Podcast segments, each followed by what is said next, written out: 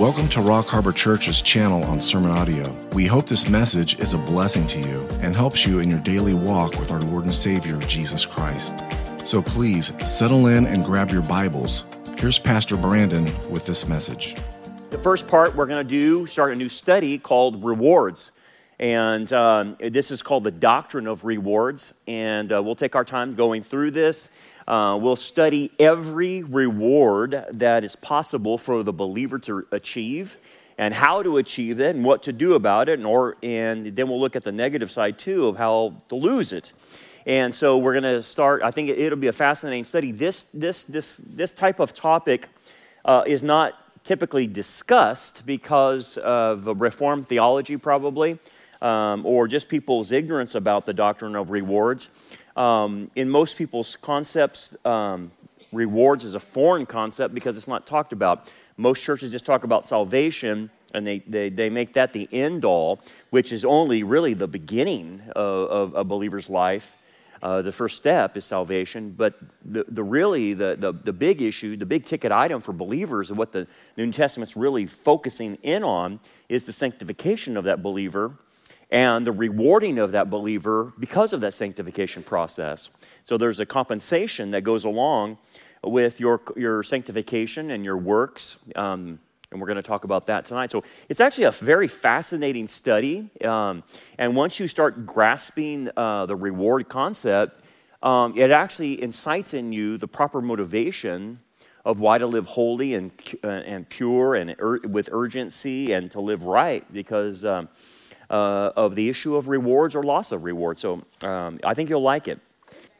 Okay, well, let's start with a word of prayer. Father, thank you, Lord, for what we can uh, study tonight. Uh, we pray that the Holy Spirit would fill us, uh, that he would illuminate our minds to this doctrine uh, taught in Scripture, and that, Father, we could live it out before you. So um, uh, may the Holy Spirit be our teacher tonight and guide tonight. We pray in Jesus' name, amen. Okay, um, one of the things about rewards, when you're looking at rewards, there's, there's bad theology out there, obviously, about rewards, and, or it's non-existent. Um, one of the things Uh, that most people have a misnomer about is, well, all believers get rewards. Well, that's not necessarily true. Um, when we actually delve into rewards and we look at each one, what you'll start realizing is that there are active rewards and there's passive rewards. And uh, what I mean by that is um, uh, passive rewards means that all believers get these things. For instance, all believers get resurrected, or at least for uh, the ones that die in Christ, the, the ones that are saved, uh, are sorry, saved during the time of the rapture, are translated. But um, a glorified body is a reward given to all believers, so that's a passive reward. Ado- so that adoption is passive. But um, like for instance, to rule and reign with Christ is actually an active reward. That's something you have to earn uh, and get, and so that's uh, ruling and reigning with Christ is not automatic. Now, it will say that the church will rule and reign with Christ, and that's true, but not all believers will be able to participate in that rule and reign. And that's why when you look at um, in Revelation chapter four and chapter five, and then you look at uh, chapter twenty, you will see the twenty-four elders. And the twenty-four elders uh, uh, represent the church. If you look at their song, they're saved from every tribe, t- tongue, and language. They're redeemed from all nations. And so the twenty-four elders, because they're king priests, have uh, rulership, but then they're priests at the same time. That's Revelation chapter one. Um, and, and therefore, they cast their crowns. The Greek is the idea that they just don't cast their crowns one time. They cast their crowns repeatedly every time the, the four living creatures say, holy, holy, holy. And so it's a repeated action, and that crown stays with them. Uh, where does twenty-four come? It comes from the twenty-four courses that David uh, uh, organized the Levitical priesthood at, by. There was twenty-four courses. And, and so since the church is a king-priest individual, um, there's where the twenty-four comes from. So putting all the clues together, we understand that the twenty-four elders represent the church, okay? And they get to rule and reign. But it means doesn't mean that every Christian rules and reigns. It's those who receive those rewards. And we'll talk about the five crowns. We'll talk about the the, the Nike believer, the Nike believer. That's where we actually get the word Nike, uh, Nike in Greek. Um, is uh, uh, Nike in Greek means overcomer. And, and so the, uh, Revelation two and three talks about the overcomer. So not all believers are overcomers. They're overcomers of the world in the ultimate sense. As Christ says, you have over, I've overcome the world and you're an overcomer. But there's other things in Revelation chapter two and three, uh, specific things that you have to overcome. And some people will overcome them and some of them won't. Uh, and so that will be the degree of rewarding that it happens. So, um, so bad theology says everyone gets the same rewards. Um, if you look at that as far as compensation is concerned, Um, if everyone got the same rewards, then that would not be fair. Salvation is given to all because Christ did the work, obviously. But rewards are based on your work, based on your sanctification, about based on your responsibility. And so it wouldn't be fair if Joe Blow gets saved and he does nothing with his life, uh, Christian life, versus someone that, you know, is serving the Lord, you know, uh, evangelizing, discipling, and, and doing this all this life. Uh, it's obvious in, in just looking at both aspects that somebody needs to get more rewards than the other. It couldn't be fair that one Christian wasted his life and another Christian spent his whole time serving the Lord and being on the Lord's agenda. And so that's where rewards balances that out as far as compensation is concerned, about what kind of life that Christian led. Again, we're not talking about salvation, and, and salvation is a free gift to everyone because of the work of Christ. And so we got to make sure you keep that in mind. Okay, some people will say, well, I don't understand, Brandon, a, a desire for rewards, you know, it must be wrong. I, I you know, it, it doesn't seem that's, that's, a, that's a, a right motivation. But here's the problem. Messiah and Paul and the writers of the New Testament all said it was a good motivation. So why would Christ say, store up treasure in heaven? If that's not a good motivation, I don't know what is, because the Messiah is telling you to do that. And Paul is, is, is really, uh, if I could use the word O C D, about losing rewards. He doesn't want to be disqualified for the prize. He wants to compete according to the rules, and his big thing is not being disqualified. Well, what does disqualified mean? Disqualification doesn't mean losing salvation. You cannot lose eternal life because in the nature of eternal life is, is eternal. It can never be taken away from you. But you can be disqualified.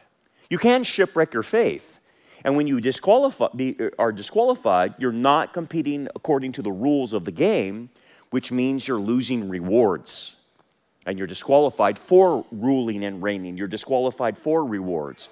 And, and we'll talk about that. So um, I was, uh, you know, interesting enough about this. Where did this, where did this, this reaction towards, well, that's not a proper motivation come from? Believe it or not, C S. Lewis actually pointed where this motiva- this wrong motivation came from. It came from the Stoics and actually Immanuel Kant, that got into Christianity and said, hey, striving for rewards is wrong. You should be more stoic about things. And Immanuel Kant uh, echoed the same thing. And, and C S. Lewis blasted that and said, that's not Christianity. That comes from Greek thought. So when you hear a Christian say, well, you know, the desires uh, for rewards is wrong, that's actually coming from Greek Stoicism. And, and C S. Lewis obviously pointed that out. And I thought that was very interesting because I've heard Christians say that. I'm not saying they're Stoics and I'm not saying they're followers of Immanuel, Immanuel Kant. But when you start realizing the origins of, of people who really said that and you hear Christians saying it, it's like, wow, you don't even realize what you're saying and where that comes from. That comes from Greek thought.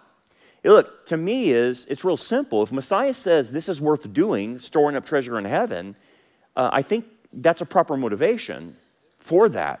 I mean, think about this in, in, in dealing with people, uh, whether it's in employment or you're dealing with children. Um, you do rewards and then you do penalties, right, as motivators. You can do both, right, in rewards for work, and there's goals at work, and employees achieve those goals, and the, and it motivates people. And then there's a negative motivation. So you, you do that with both kids. Why, why would we think that's foreign to what rewards are? The third point is the the mentality, which is another bad theology, is I just don't care about, I, I just care about making it to heaven, Brandon. I really don't care about rewards. All I want to do is just make it to heaven.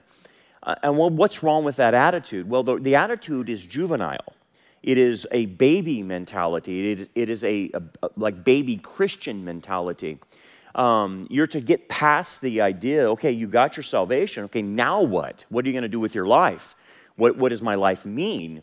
And and so just saying that, well, I'm just glad I made it into heaven. I just, you know, I got my fire insurance, and then you don't care about the rest of your life. That's that's, that's sophomoric. That's that's juvenile. And and honestly, it, it's it's spiritual immaturity to think in those terms. Uh, we have to go on to maturity and and whatnot. Uh, yes, of course, gratitude plays a part in that, but as a motivator. Um, but as you'll see tonight, one of the issues about rewards is to be well-pleasing to the Lord. We want to be well-pleasing to Him. Those who don't consider rewards don't think about being well-pleasing many times, and we'll talk about that. The other thing, and this is something I, I have to just bring out when we're dealing with rewards, is from the Calvinist Reformed theology and even Arminian theology, which we are neither, um, for some reason, well, I know the reason, but they always make that rewards, uh, sorry, not rewards, that works are being used to question whether the person's or, person is saved or not. And that is actually foreign to the text. When you look at your works and you look at your life, you know, good works or bad works, what your works indicate to you is not whether you're saved or not, but indicate whether or not you're being discipled properly. If you're growing, if you're maturing, that's what your word, works are supposed to do. And look, I'll take you through all the, the, the passages that the Calvinists misinterpret, like make your calling and election sure. Well, that calling and election has nothing to do with salvation. If you look at the text, it's a calling and election to servanthood. It's a calling and election to discipleship if you read the text. And, and what he's saying is make your discipleship sure that you're doing the right thing to be rewarded. It has nothing to do with salvation. So, so, the, so people will use the phrase, well, by your by their fruits you will know them. And it's like, well, wait, wait a second, time out. You got to read that in context of when Jesus said that. And in context, he was talking about the Pharisees. And in context, he was talking about their teachings. And he says, by your their fruit, by their by their fruit you will know them. What was he referring to? Not their works, because the Pharisees actually lived very moral, very moral. I mean, outwardly they were they were tip-top shape outwardly, but inwardly they were messed up. What he was saying is the fruit of the teachings of the Pharisees are what you're to watch watch for. And that's what he was referring to, the false teaching that was coming out of the Pharisees' mouth. That was the fruit he was referring to. So you'll hear the Calvinists or the Arminians say, we need to be fruit inspectors. So it's like, whoa, wait a second. The fruit inspecting has to do with false theology, false doctrine, not so much the behavior. Because look, I can set up a Mormon in front of a Christian sometimes, and the Mormon can outdo them in their behavior. Right? I mean, some of the Mormons are the most most moral people, but that doesn't make them saved, right? And some Christians are really bad in their behavior, but they did get saved. They, you know, they, they went to a V B S and they were saved at twelve years old or whatever, and and and they got saved, but then they haven't been living for the Lord, and uh, and and that's what we call prodigal son living. And we'll talk about the prodigal son involved in that, because the prodigal son was a son to start with, wasn't he? And he didn't he didn't lose his salvation. He lost his inheritance. He came back as a son and restored, but he spent his inheritance, right? So the inheritance is an issue that we'll look at. It's one thing to be granted inside the kingdom through salvation. It's another thing to get inheritance. And getting inheritance has to do with rewards. Okay? We'll talk about that. So when we look at ourselves as and we evaluate ourselves, uh, you know, the, the real simple question, are you a believer? Yes, I am convinced that Christ is the Messiah, uh, that Jesus is the Messiah, that he died on a cross for my sins and rose on the third day, and I believe that. Well, if you believe that, there's nothing else special that you need to do. If you believe that, means you say you're saved. It's as simple as that. Do you believe that? Am I convinced that? Am I willing to, str- uh, to stake my eternity on that? Yeah, okay, that means you believe.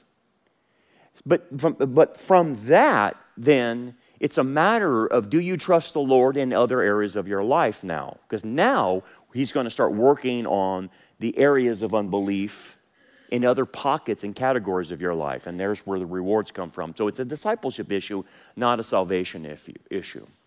Okay, let's turn to First, uh, Second Corinthians, sorry, uh, five nine, and and then look at um, Paul talking about this in general. We'll probably come back to this many times, but let's just look at the the the, the passage, one of the passages itself, um, to understand the motivation. He says, therefore, we make it our aim, or like our goal, that's what we're striving for as a believer, whether present or absent, to be well-pleasing to him. Okay? So he's saying this in context of rewards. So the whole goal of rewards and the motivation is to be well-pleasing to him. Well, if you are doing things that actually gain you rewards, that means you're being you're you're in a state of being uh, pleasing to the Lord. Okay? Now, what you have to understand about this is, is some, some, some, some right terminology about this. So, as a believer, I want to be pleasing, and if I don't please him, I'm obviously displeasing him. But that doesn't mean I'm not saved. It means I'm displeased. So, so just like your children, your children can be pleasing to you, and when they turn teenagers, they're very displeasing to you, right? And everyone said amen. Okay. Because what happens when they turn teenage, all of a sudden they turn into this monster that was is, that you don't think it's your kid, but it is your kid, and they're a monster. And you're like, oh man, will they ever get their sanity back? And they do around twenty-one, twenty-two, twenty-three, and some maybe not. Maybe some are delayed by thirty, thirty-five, maybe forty, maybe fifty. I've seen a lot of fifty-year-old children. Okay. So, um, but something changes in them, obviously, and, and their hormones got to go out of whack, and they become this little monster. So, as a parent, this, the, that's your, always your kid, but sometimes you don't like your kid, right? I mean, you love your kid, but you're like, man, I don't like you. I don't want to be around you right now because you're a stinker, and you're you're making me upset, and I don't like this. But that's always your kid. Okay, the same is true with us, with Messiah. Sometimes we're, we're a stinker to him, and we're doing stupid things. We're not in reality. We're, we're, we're doing our own agenda, and we're goofing around, and we're displeasing to him, okay? So the goal, in obviously, in life is to be pleasing to him, and and, and the other term you would, you'll see in Scripture is approval or disapproval, that he approves of the way I'm living. He's approving of what I'm doing, or or is he disapproving, okay? And and, and and and and displeasing and disapproval have to do with, you know, is the believer in sin? Is the believer in false doctrine? Is the believer, it, you know, doing something outside the will of God, right? That's, that's what happens. But please note, this has nothing to do with acceptance or rejection, okay? Nothing to do with that, okay? Because because... Messiah, he himself says, look, I will cast no one out if you come to me. I will cast no one out. So he promises you, if you come to him in faith and you get saved, he will never reject you. You're never going to be cast out. So you, you have your acceptance. You're never rejected once you're saved. So those categories, you cannot bring them into these other categories of pleasing and approval or displeasing or disapproval, because you're going to mix up the categories. And this is where people start thinking, oh my goodness, I'm not saved. Oh my goodness, I never got saved, or, or I lost my salvation. And you have all these wrong thoughts and wrong soteriologies that start popping up in people's mind. Um, so anyway, let's, let's make sure our, our categories Are, are kept that way, because that's what he's saying. Look, well-pleasing to him, not acceptance from him. I'm well-pleasing him. Okay, so so how do I know? How do I know what is well-pleasing to him? How do I know if I'm displeasing him? Well, you really don't know until you go back to the Word of God. And then, you know, obviously Romans chapter twelve points this out. Do not be conformed by the world, but be transformed by the renewing of your mind. Okay, so I go to the Word of God so my mind can be renewed, but so why? That you may prove what is that good and acceptable and perfect will of God. Okay, That's why you renew your mind. Okay, what does he mean by that? Because a lot of people actually write books on this passage, and they're saying, trying to find the will of God for your life. And and people will use this as, like, you know, I'm trying to find the will of God, or what kind of mate I need to marry, or, you know, what person I'm going to date, or, you know, what college I'm going to go to. That's not what this passage is meaning at all. The acceptable and perfect will of God has to do with what is written in his word about what he finds acceptable in your life and what he finds not acceptable. And so when he says renew your mind, yes, you go to the scriptures, but for what? For the information that you know that is contained in there of what kind of lifestyle you're supposed to live, okay? It tells you what the will of God is for the lifestyle. So that's why this is... When you start seeing Christians that are gay affirming, gay marriage affirming, or um, they're they're not in line with us, obviously, that's a form of apostasy.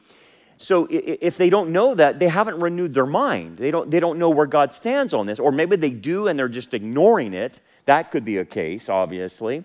But many Christians are just simply ignorant of things.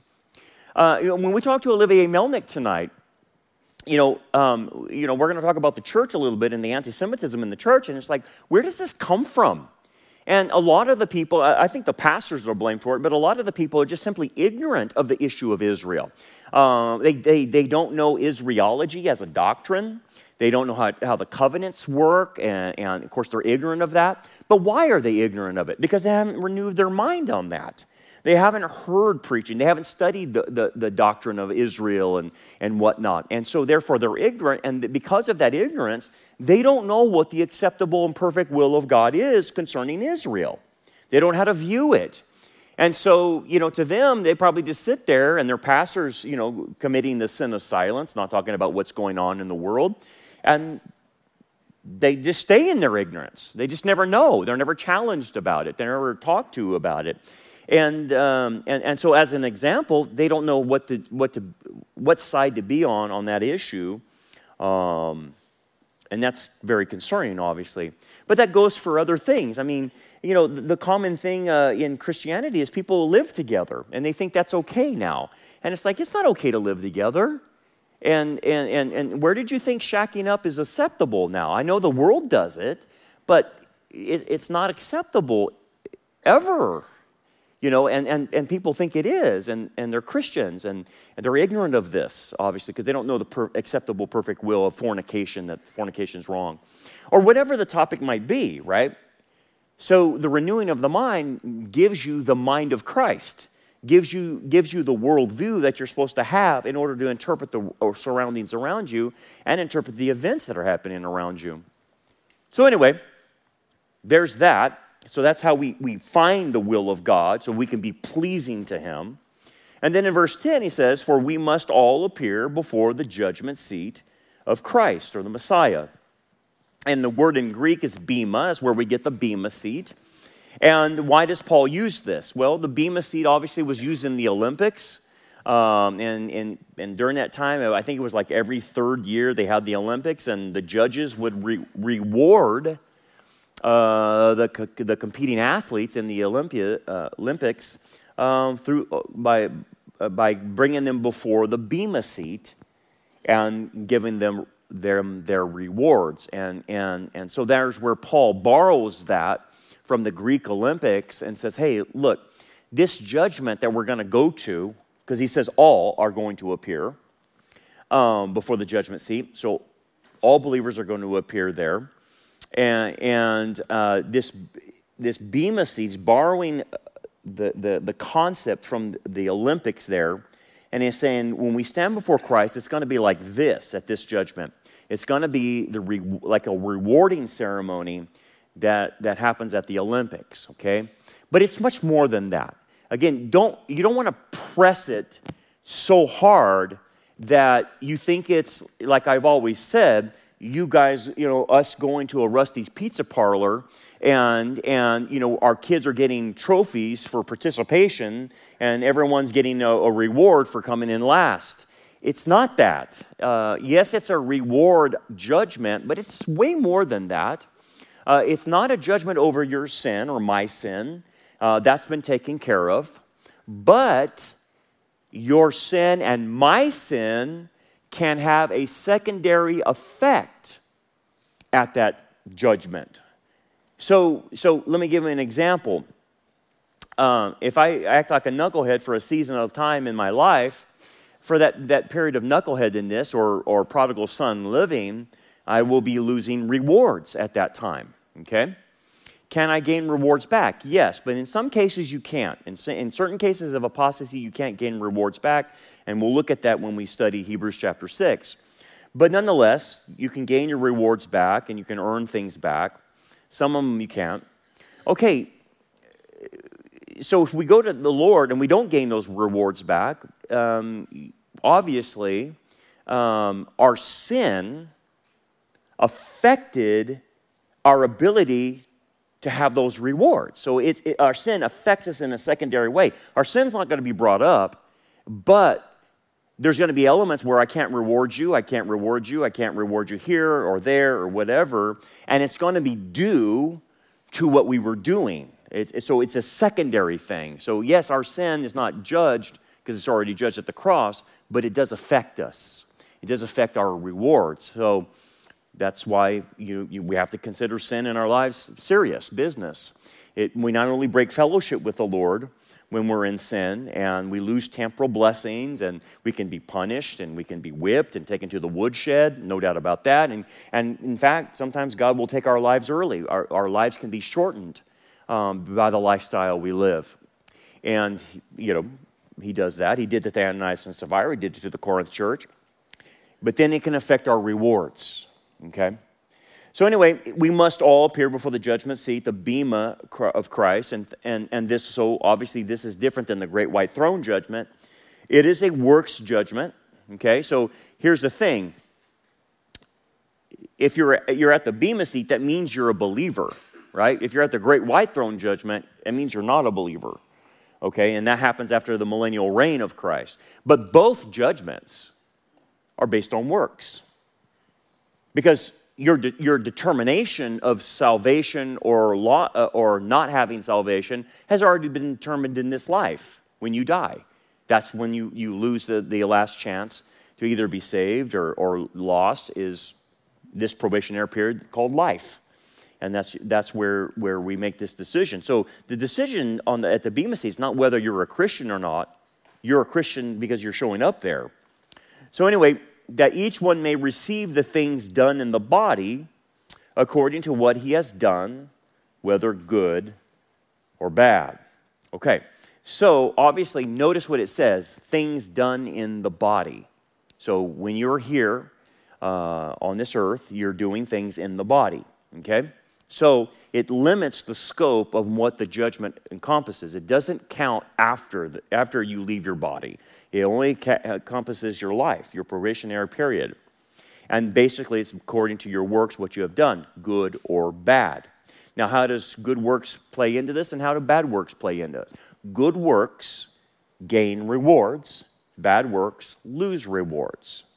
So this is this is an ever-flowing thing that's going on based on what you're doing and how you're living. Uh, good works uh, then have to be defined. What are good works? Because a lot of people think they're doing good works, and they're actually not. They're actually doing bad works, and they think they're doing good. That's the that's the scary part, is that people don't know what really good works are. Well, how do we know? Well, the scriptures define what good works are, and we'll see this in just a second. Um, a lot of times, I think, uh, I think what believers will be shocked about is they thought they were doing good things, and they actually were not, uh, and they can't be rewarded for it. Uh, maybe their motivations were wrong. Maybe their, you know, maybe their agenda was wrong. It looked good on the outside, but the way the Messiah looks at things, he doesn't just simply look on the outside. He looks at the heart. He looks at the motivation. He looks at He can, he, Messiah can factor all of those things in, like you know how what percentage of your motivation was selfish. He can he can actually weigh that out. He knows how much was it based on you know pleasing man rather than God. How much was it really pure motivation that you wanted to serve Christ, and he actually can weigh that out. And the the bad motivations or whatever, well, he will filter out. and he will reward that which is good, that which can be rewarded. And so, you know, obviously Messiah being omniscient knows that, and he can read our hearts and read our minds and know all about that. Okay. And let me show you another passage that continues on this same thing. I'll get to what good and bad works are in just a second, but let's continue on with what he says. He says, knowing therefore the terror of the Lord, we persuade men, but we are well known to God, and I also trust are well known in your consciences. And, and so this, this verse eleven, he continues on, the terror of the Lord, we persuade men. Now, persuading men is persuading them to accept the gospel of Christ, right? Is what he's talking about. And, and, and so, but this concept of terror of the Lord should, should burn in all of our heads. And here's where the other motivation comes from. It's not just simply I want to be pleasing to the Lord, but I definitely don't want to be displeasing because of the terror of the Lord. The fear of him is what he's saying. Because there's a healthy respect and reverential awe that should motivate us to be pleasing to him. And then when we're not, we should have a healthy fear of him. Not a ter- not a not a fear like of an unbeliever, but a fear of that this is our Father who can discipline us, that can take us to the woodshed, that can say, hey man, I don't like what you're doing, and I'm going to pull out the belt. Okay, that kind of fear is what he's talking about, is that, oh my goodness, this is not just, uh, you know, uh, uh, uh, um, God on the cloud like a Santa Claus and boys will be boys type of mentality. Paul is bringing in another, another picture, is that you better have a, a very reverential fear for what the Messiah can do to you if you're displeasing to him. Not, not, it's not a, it, it's, it's, it's not a scare tactic of salvation. It's a scare. T- it, it's a, a reverential fear. Now, let me explain this. You will see when we start studying some of the rewards that Messiah takes seriously people who mess around with other believers. Um, we call that spiritual abuse. And uh, in Matthew twenty-four. He says uh, one of these servants saw that his master was gone for some time, and so he started abusing the other servants. And he started beating them, you know, and, and thinking that the master's not coming, so he started taking things out on, on the other servants. And then the master comes back, and he says, look, when the master returns, he's going to take that servant, and he's going to cut them in two, and then assign him a place with the hypocrites. And... Um, And one of the things you see a lot of times in Christianity is spiritual abuse. Spiritual abuse with leadership, spiritual abuse with believer to believer, and things of that nature. Well, in that passage, when he says that the Messiah will cut you in two, will cut you in half, what does he mean by that? And then assign you a place with the hypocrites in the kingdom. Well, it's obviously... a euphemism, it, it, obviously, it, it, it, it, it, it's it's it's tr- using the euphemism of cutting someone in half and just slicing and dicing them up, right? Well, what do you mean? Well, it's through the Messiah's word, when you're standing in front of him, that he will slice and dice you with the word of God, okay? And and basically, he will give you the biggest tongue lashing and in your dish type of talk you will ever have with God if you do that. And that's where Paul is, is referencing this terror of the Lord, that is an awful thing if the Lord himself has to reprimand you at the Bema seat for abusing other servants. Okay? And by the way, there's a lot of people like that that they're going to have a talking to. And and and the cutting in half is him slicing and dicing them with the word of God, you know, showing them what they did. And the loss of reward is reflected in being assigned a place with the hypocrites in the kingdom. Okay?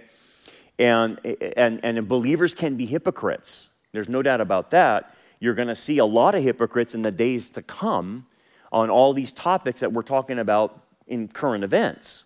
There's a lot of Christians that say they're against something, but but then they don't say anything about it. They commit the sin of silence, or, you know, they're cowards or whatnot. Cowards are hypocrites, okay? That's what that's what they are. They're hypocrites because they, they pretend to be for something or against something, but then when it, when things really come out to their, the front of their front of their uh, you know, their doorstep, they're nowhere to be found. They will neither say yay or nay, and so basically that hypocr- hip- hypocrisy actually gets penalized in the kingdom um, because of that. So that's what he's kind of referring to. It, it, it's it's and so I, I like I always re- come back to you. It's not like, hey, we're going to Rusty's Pizza. Everyone gets a trophy, and everyone's happy. There will actually be people who are ashamed in front of the Messiah. Uh, and and First John, uh, First John chapter two talks about people being ashamed at his appearing. Well, he's not talking about unbelievers. First John is about believers, and in First John is not the test of salvation, it's the test of discipleship, of whether you know him experientially in your walk with him. It's not a salvation uh, uh, book, it's a discipleship book. Okay, well, what is this idea of shame? Well, it's the idea of shame of the person not having rewards, and and and and now in, as he's given them the tongue lashing for, for what they have done and wasting their life, they are ashamed. Okay? Now, people ask me, how long will that shame last? Well, I, I would just say this. It lasts through the Bema seat. I don't think the shame lasts for all eternity, and, and you know, I think you have to do business with the Lord. And and in that moment and in that time, you will be ashamed if you lost reward and you didn't do all that you needed to do. And then after that, then it's reconciled. It's dealt with. But it will be dealt with. That's the point. It will not last for all eternity, but what will last for all eternity? Either your gain or loss of reward will be reflected for all eternity. Okay? These are eternal rewards. And again, your people, I probably myself, is going to have regret at the Bema seat. There's probably things I should have done or could have done, sins of omission, sins of commission, all that stuff is going to be weighed out. And obviously there's going to be rejoicing over the, some of the rewards, and there's going to be loss of rewards. And I think that's where the sobering uh, of standing before Christ about this uh, is supposed to hit us. Uh, it's supposed to be, you know, the terror of the Lord. It's the, the fear and reverential awe of, oh my goodness, I'm going to have to account for what how I lived. Okay. Now, that being the case, um, let me take five minutes, and, and I, we got to take a break and get ready for Olivier coming on at seven. How do I determine what is a good reward, a good work versus a bad work? How do I know if I'm actually on the right agenda? How do I know? Watch this. First Corinthians three. For we are God's fellow workers, right? So God has invited us to work with him. You are God's field. You are God's building, okay? And what is God building, okay? Well, according to the grace of God, which was given to me as a wise master builder, I have laid the foundation, and another builds on it. So the apostles, and this is including the apostle Paul, has laid the foundation for the church, okay? Laid the theology down. It's all down, okay? So starting with Peter and the twelve, and then the apostle Paul, the apostle to the Gentiles, they gave us the theological foundation for the church, okay? For us, our period of time. But let each of each one take heed how he builds on it. What is the it? The foundation that the apostles laid down, okay? We're not Israel, so we, we don't, we're not replacement theology. We're the church, and therefore we are following the law of the Messiah, not the law of Moses, and the law of the Messiah uh, has one thousand fifty commands, and this is the foundation the apostles laid down, okay?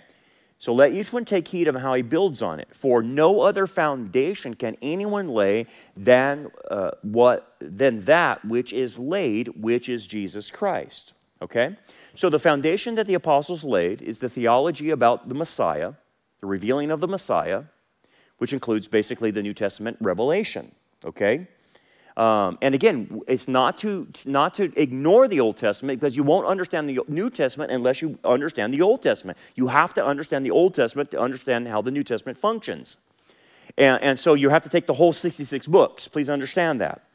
But this new revelation that we're finding out about the Messiah came to us via the New Testament. And then the last book, Revelation, is what?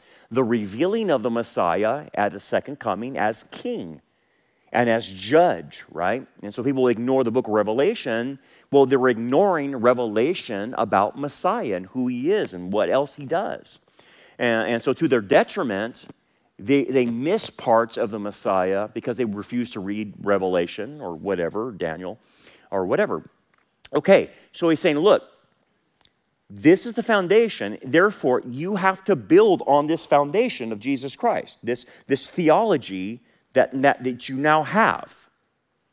And you can only build on this theology, which is Jesus Christ. Now, he says, now if anyone builds on this foundation, which with gold, silver, and precious stones, wood, hay, and straw, each one's work will become clear. For the day will declare it. What day? The day when you stand before the Messiah the, at the Bema seat. Because it will be revealed by fire. The fire is judgment, the judgment of the Messiah. And the fire will test each one's work of what sort it is. If anyone's work, which has been built on it, endures, he will receive a reward. If anyone's work is burned, he will suffer loss, but he himself will be saved, yet so as through fire. So it's not a salvation issue, as he says, but again, it's talking about suffering, loss, and reward. Okay, so what's the point? The point is, and we'll study this more next week, the point is, first of all, in order to do a good work, it must be built on that foundation. If you do a good work that's not built on that foundation and you're, it's off-site, so to speak, off-site on another foundation, you're not going to get any reward for that, okay? It has to be built on the theological foundation that you're doing this for, for this, for Christ, okay? So the motives have to be right and the theology has to be right. That is the one of the keys. Your theology has to be right in order to do the work that's correct, okay? So what ha- tends to happen is some believers are off the foundation because they're into false doctrine, and they're doing good things, but they're doing it on the basis of false doctrine. Well, you're on the wrong foundation. And when you work on the wrong foundation, it's an instant no reward, okay? So, it, it, so let's just take the cults, for example. The cult, the sect of Mormons, okay, as an example. They don't build on the right foundation because their theology's messed up. So they're on the wrong foundation, okay? So so what are, what are those foundations of, of, of the Mormon church? Well, it's the foundation of marriage, maybe. They're real big on marriage and they're real big on family. Well, that's not Jesus Christ. That's the foundation of marriage, or that's the foundation of, of, of uh, the Mormon family. That that's the wrong foundation. Uh, let's go to, I don't know, the Roman Catholic Church. Claims to be Christian, right? They're not, because they do uh, based on a work salvation. So their theology, their foundation is wrong. They might have the person of Christ right, but they have the work of Christ incorrect. And because of that foundation, they build on the wrong foundation. They think they're doing things for God, but they're actually not going to get any rewards because their theology is messed up. And quite frankly, the Mormons and Catholics who believe in works-based salvation cannot be saved because they believe in works-based salvation, unless they come to the right theology and believe that's by faith alone. Okay, so so we, it's obvious that they build it on the wrong foundation. But let's say a believer that's not in a cult starts accepting false doctrine into their theology. Well, then when, once they do that, and the more false theology they start accepting, they're actually creating the wrong foundation. And therefore, the things they do in the name of Christ are null and void because they're on the wrong foundation. So the foundation all goes back to correct doctrine. Your doctrine has to be correct, okay? So that's part of the rewards. Okay? Well, let's say you're building on the wrong, you're building on the right foundation. So this is a second tier of understanding. So you're building on the right foundation. You got your doctrine correct. Okay, great. But then he says, you build on it with wood, hay, and straw. And it won't last the fire. So what happens there? It burns up. So what does that have to come back to? It comes back to sometimes your motive and your agenda. You might be on the wrong found, the right foundation, but your motives are wrong and your agenda is wrong. And if that's the case, then those works will be burned up and will not be approved. And then, obviously, next week I'm going to talk about gold, silver, and precious stones and what all that uh, means. But as you can see, it's more than what you think. It's not, this is not, uh, you know, the doctrine of rewards is not some basic, you know, Uh, you know, Bible one oh one, there is a full doctrine here.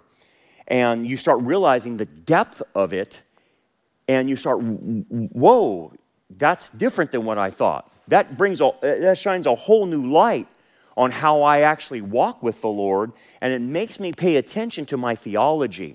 That's the key. Because what Christians believe, typically do, is they ignore their theology, theology and they think it's not important. And their whole reward structure is based on right theology. Ooh, well, that brings a whole... So what does that mean? It means you must have your theology correct. You must have... And that's why we always strive to make sure, am I believing right? Is, is am I holding this this doctrine right? Uh, and you have to, and you find out that, oh no, I'm wrong on this, and, and you have to adjust. You have to correct. And, and, and if you don't, you're building on the wrong foundation. You're doing the wrong things. This is why, like, I, I really challenge people, think about your Calvinism, think about your Arminianism, because that, if you, if you, you, you will, you will live out your theology, okay? And if you live out that theology, what you will start seeing with bad theology is bad works. You will think they're good, but they're actually bad.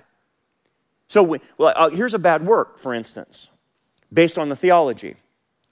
If you think, as the Calvinist does, that your, that your works prove that you're saved, then what you're robbing yourself from is assurance of salvation. Because like when John MacArthur was challenged, they asked him, are you one hundred percent sure you're saved? He says, I'm about ninety-eight percent sure. So if I have that in my theology, what will that do to my behavior? I will lose assurance. And what does assurance do? If I, if I don't have assurance, how does that factor into my life? You're stressed out. You don't know if, if you've done enough to prove that to yourself that you're saved. You're actually doubting the Messiah's promise when he says, if you believe in me, I will give you eternal life. So you're actually doubting that. It has serious ramifications in how you start living, and you start living in stress in a stressed environment because you lack, you lack assurance. And therefore, you will start doing things in your life to prove that you are saved. And then you will part, and, and that starts, you you become a hamster on a uh, on a wheel that just keeps spinning and spinning and spinning and spinning until the day you die, and you will be like John MacArthur saying, "I'm about ninety-eight percent sure I'm saved," but you'll never know for sure. So it it starts affecting you. Anyway, so that's what bad theology has ramifications, doesn't it? Thanks for joining us for another lesson. We hope that this message is a blessing for you and helps you grow towards a more mature understanding of God's Word. For more information about our ministry, we invite you to check out our website at rock harbor church dot net. Until next time, remember, keep looking up, for our redemption draws near.